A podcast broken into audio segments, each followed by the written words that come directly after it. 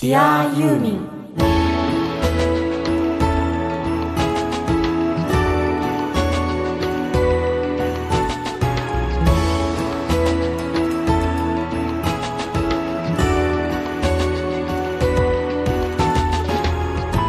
こんにちは。ユーミンの作品が僕の人生を大きく変えました。音楽家の須田直人こんにちは。ユーミンファンのママから生まれてシンガーソングライターになっちゃいました。井上美也です Dear ユーミン。この番組は松任谷由実さんの熱狂的ファンもそこまでではないけど一応ファンという方でも松任谷由実さんの音楽を愛してやまないファンがファンのためにお届けする音楽番組です。パーソナリティはユーミンファンのあなたです。今週も出力 1W 日本一小さなラジオ局埼玉県朝霞市のスマイル FM から世界中のユーミンが大好きな全ての人にお届けいたします。本日はですねとても珍しい。いや毎回ゲスト最近珍しい。はい。珍しいのがもう流行ってんだけど、ん。また珍しいよ。だってバンドだもんいきなり。そう。ユーミントリビュートバンド、はい。男組のメンバーが7名いらっしゃるんですけど7名ねいきなりここに登場すると大変なことになるので そのうち3名の方にね。はい。まずはボーカルの大谷芽衣翔さんはい、ダチョウです。ギターの野口孝明さんはい、ノブです。はい、そしてドラムの塚田康久さんにお越しいただきました。今日はよろしくお願いします。よろしくお願いします。さあこの声を聞いてですね、はい、まあ男性っていうのは分かると思うんだけど、どういう年齢の方々か知らない人はですね、うん、この声分かるかもね10代なのかな20代なのかなみたいなだか そこからですか。らそこがユニークなの、まあ、簡単に言っちゃうと、50歳以下の人はいないです。うん。ね現時点でね。要は結成とされた時に40代後半の皆さんが集まってでユーミンのとにかくカバーだけをやると。はい、はい、それが男組のテーマというか、なったんですけどもう結成して9年目らしいですね還暦を超えました。とうとう60歳が登場しちゃったという40代後半でやるといいですね。今や60代。そう、まあいいじゃない。ねえっと、ギターをさされている野口さんで野口さんが60歳、でボーカルのもうこれダチョウはい、ダチョウで。ねニックネームダチョウってすごいですねダチョウ、ダチョウ、なんかね、でも、ミクシーでね、あの、呼びやすい名前がいいかなと思ったんですけど。思う以上に広まって、はいみんなの覚えやすい。はい確かに。じゃあもうファンの方はもうよくご存知だということでダチョウさんと呼ばせていただきますけども、はいボーカリストもう声で分かるとね、うんボーカリストのダチョウさんが、えー現在53歳五十三です。はい。53ですね、はいそしてドラムの塚田さんを塚ちゃんとこれから言いますけど、ね、はい。塚ちゃんが52歳2歳です。はい。ですよね、まあ、要は僕からすると同じ中学とか高校にいたような感じの人。そうですね。ではい。ノブさんがちょっと上っていう感じなんだけど、まあ ちょっとね。小学校で言うたら同じやって言ったら。という感じなんですけどこれ3名いらっしゃるからね話がどこに飛ぶか分からないんだけど、ね。最初はやっぱりバンドのことをちゃんとだんだんこう明確にしていきたいんですよ、はい。7名。これはもう結成した時に7名いたんですか？あ、7名いたんですけども、うんちょっとあの鍵盤の方がはいはい。やっぱり亡くなってしまあそうってで、すか。でこの間出られた澤田さんはいはい、はいはスペシャルゲストだったんですけども、あの正式なメンバー。じゃあ桂さん正式メンバー？メンバーなんです、うん。あのまあ女性ジェンダーでは女性なんですけど、一番男前なんで。す、はそうか男組の感じに入るとい、い。うもう入るんです。正式メンバー。まあ、そんな関係でね桂さんからご紹介いただいて今回ゲストにお招きしたんですけれども、あのライブもやっぱりしてらっしゃるんですよね。そうですね。ね。はい主に野外ライブが中心なんですけども、はいはいはい。あの私の地元の横浜の,、はい。あの桜祭りっていう大香川桜祭りっていうのがあの毎年4月にはい、開催されてまして、うん。まあ、そこのステージであの出るっていうのが、まあ、このバンドの始まりっていうか。あなるほどね、はい。い、わゆるこう華やかなイベント。そうですね。でまさに桜の季節に、うん、素敵。もともとその桜祭りっていうのは大香川の周りに咲いてる桜の、まあ、お祭りなんですけど、そこであの大山を呼んでね、はい。イベントをやろうよっていうえ大山ええあの橋橋家ですね。大あ山船ね。船船船船。平たい船です、はいはい。鉄の船、はいはい。でそこへ塚ちゃんね大戦呼んでやるからさ、なんかバンドやってんでしょ？なんて言われて町内の人に、やってよって言われてね、はい。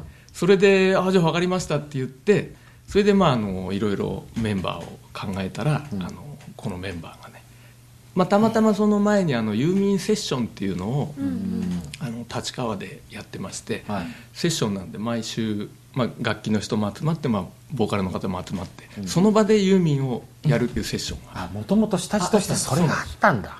でそのセッションでたまたまその回だけ男だけでやったセッションがあったんです。あ1曲それでそれを1曲、まあ、ダチョウさんボーカルでやった時にあこれバンドでやったらすごいなと思ってあの前々からバンドやりたいなと思ってたところにその桜祭りの話が来たんで、いやこれはやるしかないっていうところで始まったんですね、僕ね分かった。男組がなのユニークさとなんでこんなバンドができたかなって思ったんだけどそのセッションの話聞くといやいやそれだったら僕だってやってそうだもん。そうですね。だから絶対にポイントはダチョウさんだよ。そうです。いやいやいやなんでこかの声はもうそうそうそうそう。絶対すごいと。いやだって普通に僕が同じ世代だから僕がやっぱり同じようにまあセッションやろうってやったらボーカルどうしようかって女性呼ぶもん普通だったら。そうですね。そこがダチョウさんがユーミンが好きでしかも原曲のキーで全部やってるでしょ？す。ごい。でねどうしてもやっぱ女性がボーカルになると、あのまあ、その歌ってる方は意識してないかもしれないけど、どうしてもやっぱユーミンの真似というかはい。は入ってしまうんですよね、で聞く側もどうしてもユーミンと比較して、まあなんかなっちゃうのでわかる。これはね男だと全く比較にならないんですよね、それでいてすごくオリジナリティも出たんでもうははっと思ったんですねやった時、いや絶対僕もそうだと思った。ちょっと僕いろいろ話聞きたいんだけど一、曲聴いちゃおうよ。あそうするとこの後の話が分かりやすい。だって俺紛れもなくダチョウさんだと思ったのは、まあ、ダチョウさんのこの歌声聞いてもらえばね 今今の説明もその通り、じゃあ聞いていただきましょう。男組さんで。私のフランスワーズです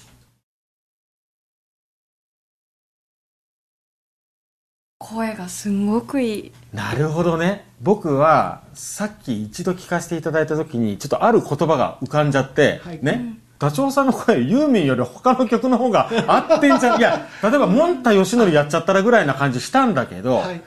だからいいんだ。まず大好きだっていうのもあるしユーミンと似ても似つかなくてで歌としてすごい声もいいし歌上手じゃない、だからいいんだね。なんかそうあの僕あのユーミンのそんなにコアなファンでもなかったんでもとも奥さんがね。そうなんです。あのライブハウスでユーミンのセッションをやるって言って、今あの SNS ですか、はいはい。なんかであれが発達して、ん。僕がボーカルやるとか僕がギターやるとかで、そこでメンバーが一度に集まっちゃうんですよね。あでうちの奥さんがユーミンが好きで、はいはい。僕はユーミンはそんなに聴かなかったんですけど、え私一人で寂しいからお前ついてこいって言われて でそこで知り合っちゃう。知り合って。なるほど。はい、演奏した後にみんなでこうお酒を飲む仲間が、ね、じゃあそのままバンドやっちゃおうってことで、面白い。このさいきなり友達になる感じって何か似てると思ったら、あれ集英さんの西川さんとか清水さんのうん。ユーミン縛りでカラオケでうん。で集ってつながっていく感じ？ん。しかもあれもフェイスブックなんだけどあれになんか似てる。だからもうユーミンが好きだってなるとどんどんどんどんつながっちゃう感じ？それのセッションバージョンだ。ちょっとだからミクシーがそれが9年前だったんで、はいはいはい。だから今もダチョウとかノブさんとかミクシー。ネームでそのまま、フェイスブックはね実名なんですけど、中じゃないけどもニックネームになっちゃって、ね。なるほど。だんだん分かってきた。で変な話だけどねそうバンドだしセッションだしってなった時、まあ、みんなユーミン好きだからなんだろうけど多少その腕とかも関係あるんじゃないですか。例えばあんまり下手だったのと上手い人だとずれちゃうんでしょそのた辺は。だねやはりあのまあユーミンセッション来るくらいなんでみんな腕はもう、まあ、この年ですんでね下手くそでもまあ30年もやってるとね まあまあちょっとは聞ける。ぐらいにはなってるんですけどやっぱりねあのいくら上手くてもユーミン知らない人と一緒にやってもねそれは味出ないですよ。全然出ないです。でもこれはねテクニックよりもうこのフレーズでこの音がガーンってくるっていうともうニコニコしちゃうんです。スタンディングオベーションだよこれ。これはあの多分演奏してる人にしかね分かんないと思うんですけど、これはね、大体ラジオだから伝わらないけどこの今の塚ちゃんの嬉しそうな顔この説明をしてる時のこの顔だからやっぱりそのユーミンセッションで知り合ったメンバーとできてるっていうのがすごくね、でまたそのダチョウさんがあんまりファンじゃなかったっていうのもいいんですよ。真似にならないから、はいはいはいだけど演奏陣は限りなく真似してる、もうすごいんですもん、はい、こう演奏されてるわけじゃないですか。その時の皆さんのイメージってライブなんですか？あななんていうんですか、あでもねのイメージ。一応ねあのライブバージョンもカバーする時あるんですけど、うんうん基本はね CD バージョンを忠実にやってるんですよ。あの楽器隊は。あの楽譜にスコアに下ろして？いやそれはちょっとミュージシャン、まあ、メンバーによると思うんですけど、はい。はい私はもう CD 音源を聞いてレコードをまず基本にして耳コピですねええ耳コピで。でもちろんあのライブバージョンもねはい。はいすごく名演奏がいっぱいあるんでそれを何年の何のコンサートのこれをやろうっていう場合もあるんですけども、えー、それも面白そう。基本的にはね。でも、うん。僕らはコピーバンドじゃないっていうのがまず一つ大事なところで、うん。コピーを突き詰めるバンドじゃない。ああだから、はい歌とかもうびっしり決まってるから尺が。うんうんうん。それは変えない、うん。まず変えない。キーも変えない。変えない。だけどその中の各プレイヤーのあのフレーズっていうのは自分の好きな私のフランソワーズのはい。エンディングのねギターはね、あの野口さんが作ったんですね。あれはギターソロないんで あれは僕が作った。もうあれで人生もういいんですって。もう俺はこれやり尽くしたって言ってます。あからのでもそれはあの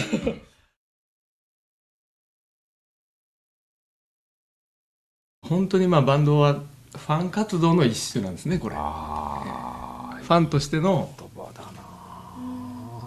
っていうのがねなんか YouTube に上がってたんですね。はいはいはい。このおじさんたちはなんでこんなねオリジナルやんなくてコピーをやるんだろう。どうしてバンドでコピーをオリジナルやんないでね、コピーをやるんだろうと思ったけど、この演奏を聞いて、ファン活動の一環なんだなと思ったら急に気が楽になった。妙妙に納得した妙に納得した、YouTube とか Twitter とかで結構あ上がのってるんですよ。つぶやかれたりするんですよ。コメントが入ってたりとか。であのひどい時にはあのボーカルのダチョウを大川に突き落としてやりたいとか。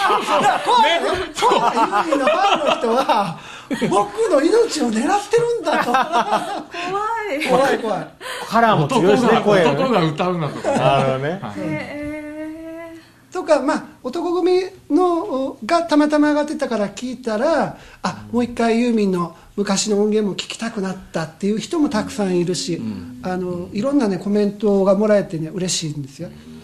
今回なんか桜祭りもね。そうなんですあの中区役所に電話があったらしくて3日前ぐらいに、で桜祭りの男組はいつどこで出るんだっていう問い合わせがあったみたいで、まあ、それが実行委員の方からうちに来ましてねで私あのメールで4月1日って返信したんですけどそしたら電話がかかってきたんですねその方から。横浜の中区の区熊役所から来るんですけど、えー、すごい。どうやって羽田からどうやって行ったらいいんでしょうか。すごいね。結構ね遠くから見に来てくださる方がいらっしゃるんですよねその YouTube の映像をきっかけにね。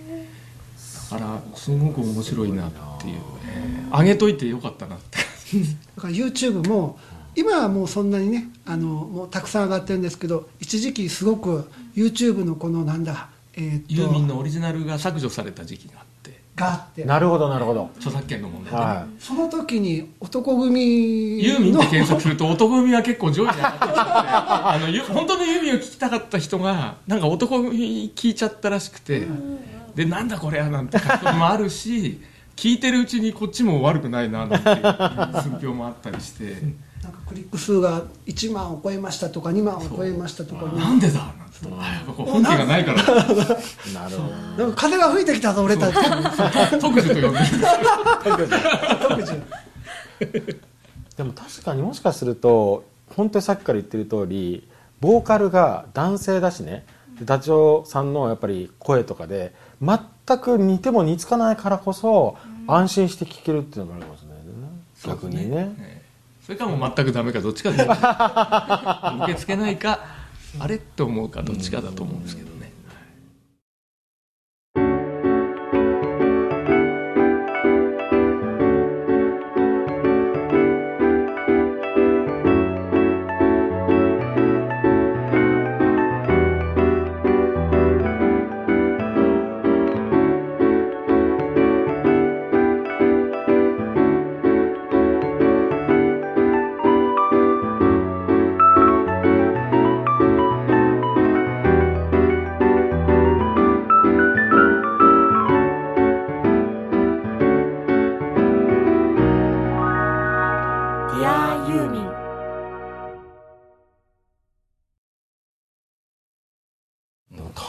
しいのは楽しいでしょうね。楽しいですね。僕らめちゃめちゃ楽しいですよ。いやそれは楽しいと思いますね。だ。ってあの商売じゃないんで、あの練習やっては飲んでライブやっては飲んでで選曲も遊びまくりですよ。ね、営業じゃないんで、もう本当に好きな曲しかやらないんですよ。だからなんで男組はね、ヒット曲あんまやんないのなんてよく言われるんですけど、こんなマイナーな曲こんなとこでやってどうすんのなんて言われるんですけどね、それはもう全然やりたい曲をやるんです。そうだやりたい曲を知りたいのね。っていうか演奏曲目って大体レパートリーどのぐらいあるんですか？今だから120ライブで演奏したのはもう130曲ぐらいあります。130ってえなんでそうなっちゃうの？じゃあどなるべくどんどんやってない曲をやるんだあの大香川桜祭りで、まあ、1時間の枠をもらって、はいはいはい。12曲ぐらいはいはいはい。やると、で次の年また同じ曲ばっかりやるのはどうだろうなって言って、はいはい。新しい曲を8曲、今までやった曲4曲、うんうんこれが9年経ってくると、まあ12030曲になって、その都度その都度の新しいこうあの時の思い出みたいなのが、その曲とともにこう、みんなの中にこうできるような、まあ実はこれ以外にも秋にもあるイベントがあのあそう長るので。そっちでも選曲があるからそうやってやっていくと結構な曲をやる。去年ね7回ライブやってるんですよ。はいはいはい。で毎年だから春と秋は野外が必ず入っ入れていてそこの間にまたなんかお誘いがあって、お誘いがあって大井町の野外だとか、だから箱ではあんまりやらないんですよね、そうなんですよね。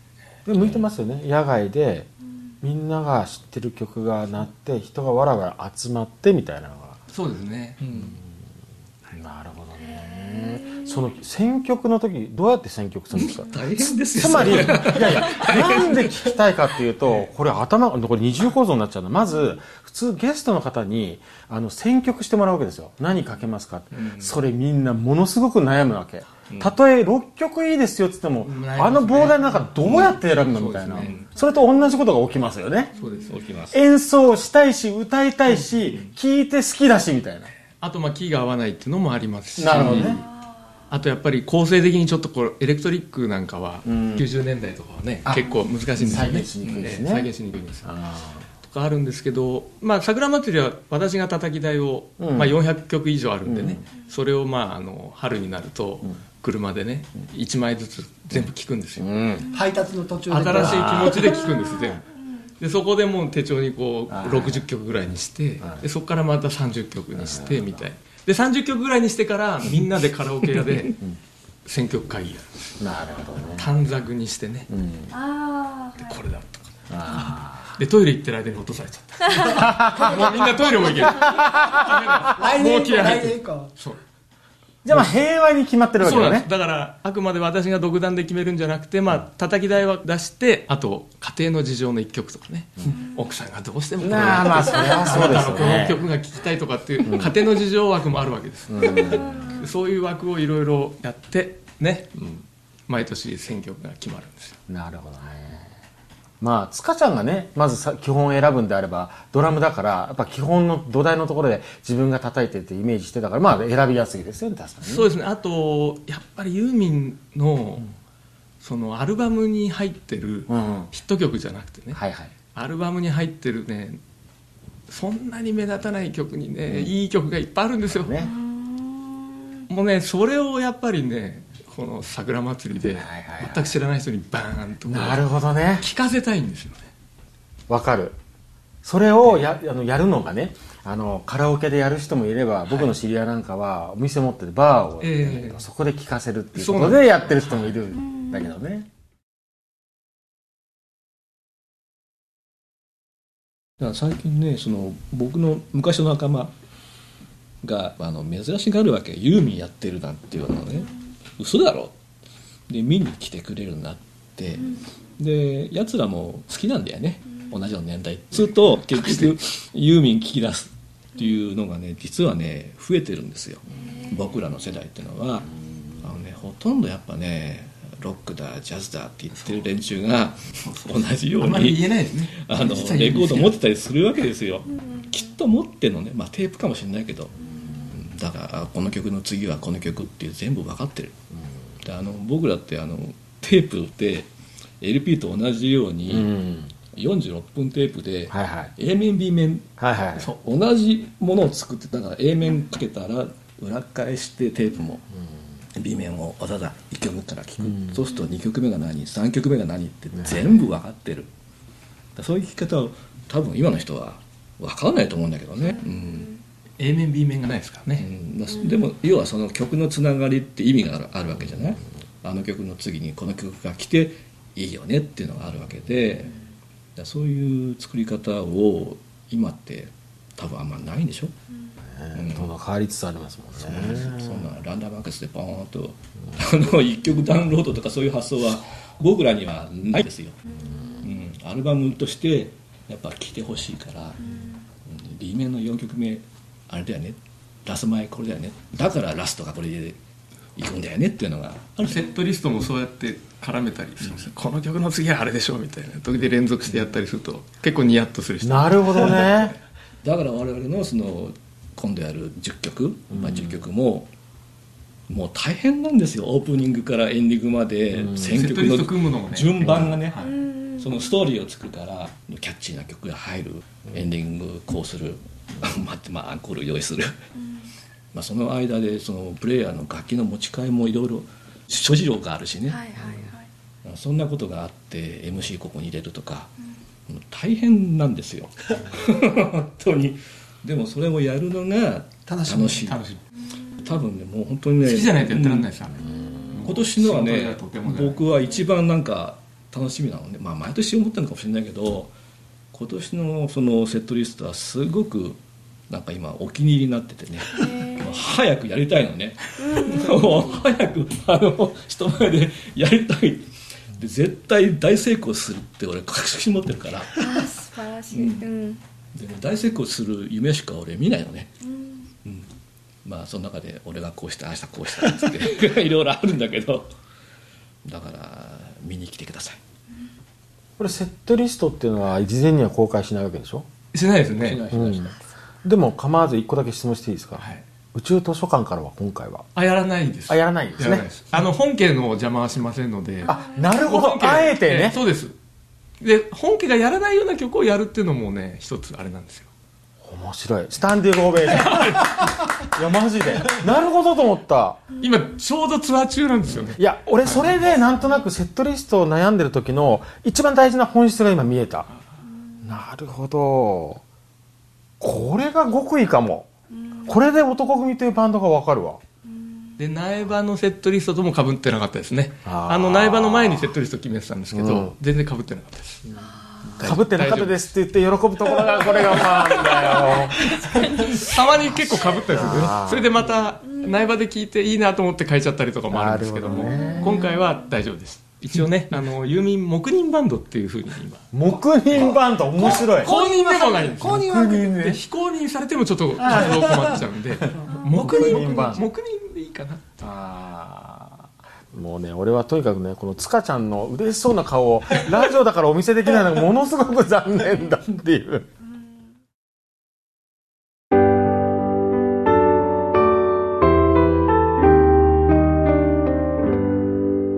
ディアユーミン。聞く人もみんな楽しんでる様子が想像できるけど実際やっててどんな雰囲気なんですか？まあ川に、まあ、船を浮かべて、うんそこにステージを作ってそれで橋と360度なんですよね、だ結構あの音を出すとやっぱり皆さん寄ってきていただいて、かなりだからこうアリーナみたいな。はあ、こう見上げるような、いいねえ。えそうなんですそうなんです。しかもで桜が咲いてますね。桜も咲いてて、で屋台もずっとバーッと出てますし、で演奏も遠くでもかすかに聞こえるんですよね、うんそれがまたいい感じなんですよね、BGM で BGM になってて、はいはいはいはい。でそばにいる人はついこう立ち止まって立ち止まっだんだんてで子供なんかもね、うん。お母さんに連れられたちっちゃい子なんかも立ち止まるんですけど、親によってはね聞かせる親もいれば、うん。手引いて行っちゃう親もいるんだけど、まあ、そういう時はぜひ聞かせてあげてほしいですね。意外と子供の方が敏感。子供は敏感です。もう生音はすぐ止まりますから、あー。それいい話だね、ねスピーカーから流れてるなんかあれじゃなくて生演奏の音を子供は反応するんだ、ええ。できっかけになると思うんですよ音楽に。お好きにな面白い。なんかき音楽に興味を持ってくれるきっかけになるかなと思って。いやなりますよ本当に。で特にドラムってすごくこうダイナミックスの楽器なんで、ドラムはすごいんだよって口で言う言うよりパーンって叩いた音を聞かす方が、もうみんなそれパーンって聞いただけでニコニコしちゃうんですよね子供とかはね、この曲で足を止めたいんだって。もうそのこの思いもね伝えてこうそれで止まってくれたらすごく嬉しいし、まあ、さっきの YouTube とかあれじゃないけどコメントとかもすごくね励みになるんですよ。嬉しかったり、あれはなんかやっててなんとなく歌ってる人もいるなみたいな。ああもちろん結構口ずさんである方歌うんだねはハモリが聞こえてきますよ。コーラスが聞こえてコーラスが聞こえてブリザードなんかみんなこうやってくれる。あいい結構フねァンの方も仲間もね来てくれるんで、ねそうそうそう。だから知らない人は何やってんだろうな思ってるんだと思うんですけどね、こうユーミンの曲を通してこう一体感が生まれるっていそううのはなんですよ。感動し本当にますねそうなんですよ。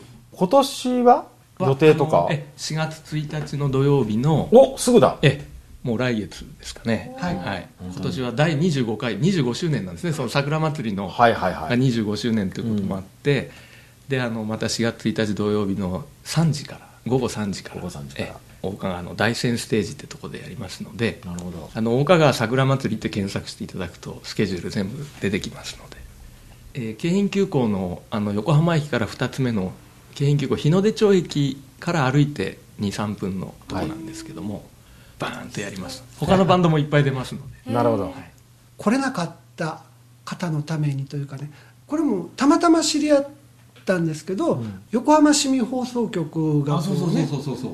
市民放送局ってボランティアのはい。民間の放送局横浜市民放送局さんってあるんですけどー。その方たちがだから手弁当でん10人ぐらいスタッフ連れてきてユーストリームで同時中継してくれてるんですよ。今全世界放送ユやってるーストリーム。ですごいですね。そのクルーすごいんだよね結構。すごいですね。これはそれそれも本当にあの、頼んだというかねたまたまあのあの桜祭り来ててあなんか大山で演奏してますねって。えそれ YouTube に上がってたんですよ、うん。で私ああありがとうございますってメール打ったら、実は知り合いだったんですよね、うん。まあ近い地元なんでね塚田さんのうち行ったことありますよね。えーなんつって、まあ、橋本さんって言うんですけどでそれから毎年撮影してくれてるんです。3カメぐらいでね。カットがこう3カメ4カメで変わってクルーの人らがこう全部やって。生生放送でも。生放送で、ええで毎年充実してきちゃってね、彼らも楽しいみたいで毎年こう機材が増えていったりとか。してへで回線も太くなるから映像も良くなってるし、みなんかミキさんの人は、ね、東京フォーラムの人が手弁当でやってくれてそうなんです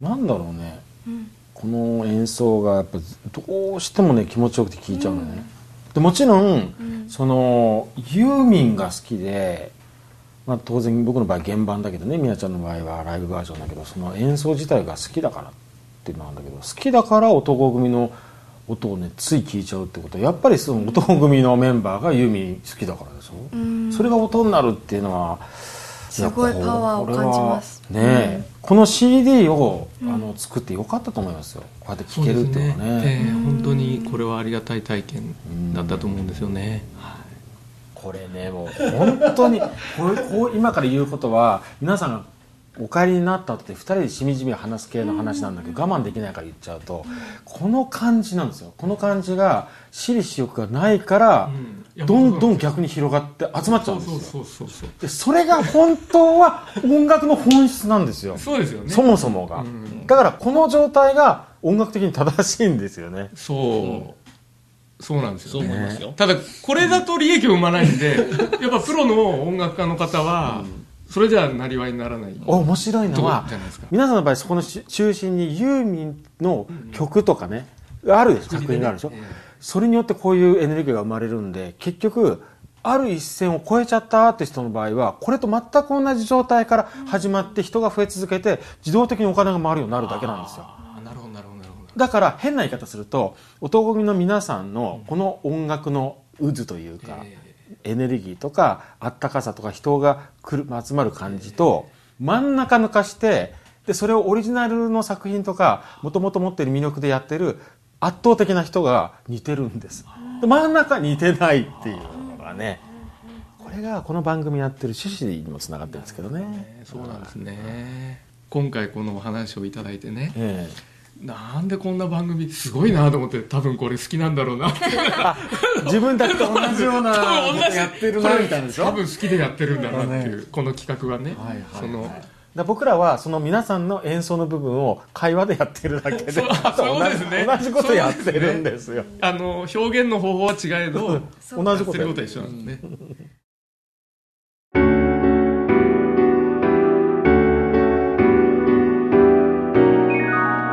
ィアユーミン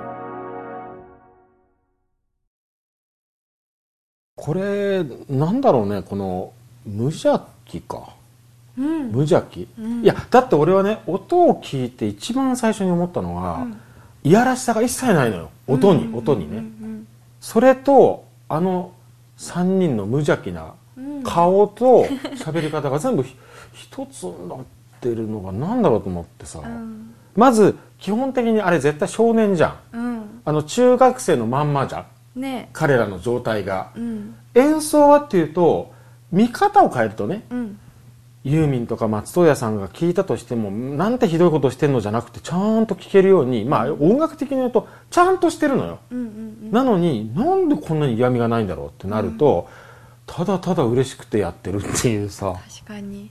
なんかこう話を聞いてるうちに、聞いてる方もなんか中学生みたいな気持ちに戻ってきますよねでなんかさクラスにさそういう男の子がさやってたら私は多分ものすごい好奇心持ってライブとか行くと思う。いいや実際行きたいもんねこれ、うんうん俺本当に行きたすぎて、うん。でもうすぐじゃん。うん。1週間ぐらいでしょ、うん。今度の土曜日だからさ、うん。行きたすぎてね。スケジュールで行けないと嫌だから慎重になってるぐらいの勢いなんだけどね、うん。でもあ俺分かったわ。そういうことねだからじゃあ彼らがなんであんなに無邪気に中学生のままでいられるかっていうと、そのもとがユーミンなんだ、すごすぎるね。だから彼らは選べるわけだ、ユーミンが好きだとその人それぞれが自分がどういう状態でいたいかを選べるっていう仮説がちょっと生まれちゃったよここでまた一個。わかるこれ、深くない、うんうんうんあまり深すぎてあんまりこれ以上話したくないけど、うん。これあると思うよそれにここまで話して、うん。その桜祭り、うん。どういうセットリストでうん。やられるのか気になるよ本ね、当だね。うん、気になるわ。まあちょっと今回はこういう不思議な不思議な不思議な ゲストと不思議な俺のトーンの会話になっちゃったけどね、うんうんうん。はい。まあこれ結局収まらんよ。ちょっと来週も引き続きちょっとね話を聞かせてもらおうと思います。はい。エンディングは松任谷由実さんの宇宙図書館でお別れです。ディアユーミンお相手は今日のゲストの人たちと 全く同じテンションで多分こういうこと同じことをやラジオでやってる音楽家の津田直人シンガーソングライターの井上美也でした。